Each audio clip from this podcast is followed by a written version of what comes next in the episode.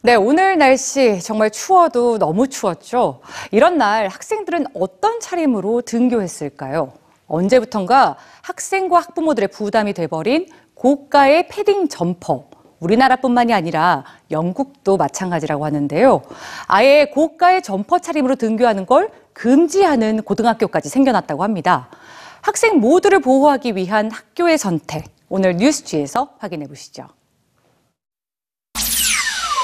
값비싼 필통과 브랜드 책가방, 그리고 겨울이면 유행하는 초고가 겨울 점퍼를 금지한 영국의 일부 학교들. 이런 조치는 학교를 모든 어린이가 원하는 모든 것을 할 수 있는 평등한 곳으로 만들어줍니다. 학교는 평등한 학습권을 위한 금지라고 말합니다.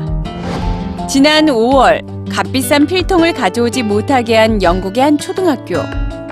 우리는 학교가 가난한 학생들에게 어떤 곳인지 살펴봤습니다. 왜 결석을 하고 학교에 오기 싫어하는지 말이죠. 비싼 학용품을 가지고 있는 아이와 갖지 못한 아이로 나뉜 교실.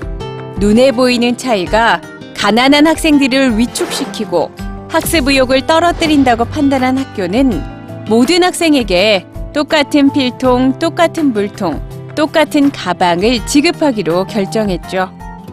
학생의 가정 형편이 드러날 수 있는 특정한 질문도 금지하자는 주장도 교사들 사이에서 공감대를 얻고 있습니다. 예를 들면 주말과 공휴일에 가족과 무엇을 하고 지냈냐는 질문입니다. 2년 전 학생들의 가방을 15파운드짜리 저렴한 가방으로 통일한 한 고등학교에선 최근 학생들과의 협의를 거쳐 또 하나의 학교 규칙을 만들었습니다. 바로 고가의 겨울 점퍼 차림으로 등교하는 것을 금지한 겁니다.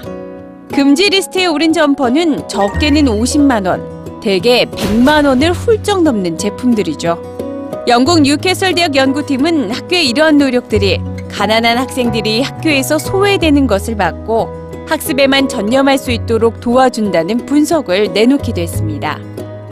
가난이 학업의 장애물이 되는 것을 막자며 초등학교부터 고등학교까지 약 100여 개 학교가 참여하고 있는 빈곤 학생 소외 방지 프로젝트.